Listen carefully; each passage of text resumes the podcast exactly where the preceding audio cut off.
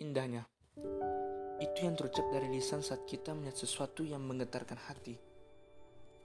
Keindahan adalah sebuah anugerah yang kita rasakan, di mana kita merasa senang saat melihat dan mengalaminya. Keindahan itu tak selalu dalam bentuk materi atau benda. Kadang keindahan bisa dalam bentuk suatu hal-hal yang telah kita lalui. Lalu lantas terbisit dari benak kita bahwa itu hal yang sepadan atau itu seperti bunga mekar setelah kita melalui usaha kita dalam mencapai apa yang menjadi tujuan kita. Keindahan itu bisa dilihat dari emosi seseorang dan yang paling membekas adalah ketika melihat orang yang kita lihat itu tersenyum. Lalu senyum apa yang akan memaknai keindahan itu? Senyum dari orang yang merasa bahwa ia bahagia dan bisa mampu menebar kebahagiaan itu ke orang-orang yang belum merasakan.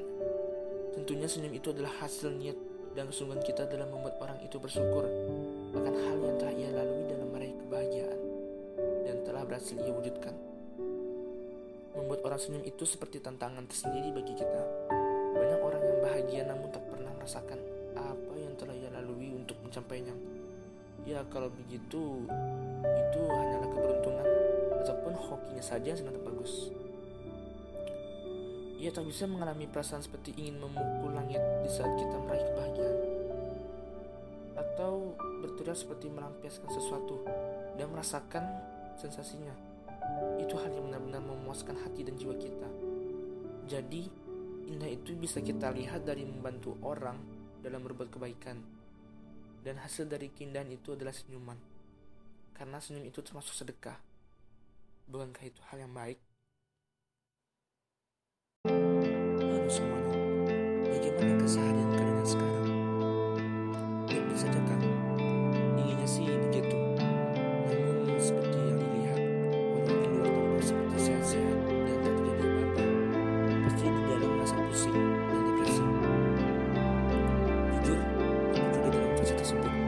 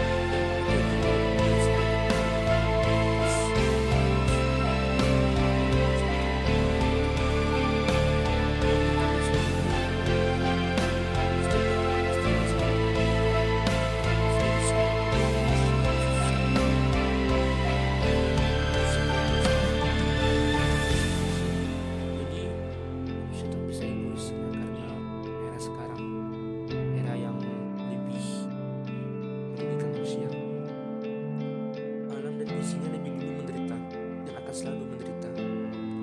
Kalau manusia masih belum sadar dengan yang mereka perbuat. Jadi sisi positif yang bisa kita ambil adalah tetap semangat dan selalu beribadah dan berdoa karena Tuhan tak akan memberi ujian yang tak bisa ditanggung oleh makhluknya. Percaya bahwa sekarang adalah saat-saat kita mengintrospeksi diri. Itu kesempatan kita. Memperbaiki keadaan. Yakin percaya.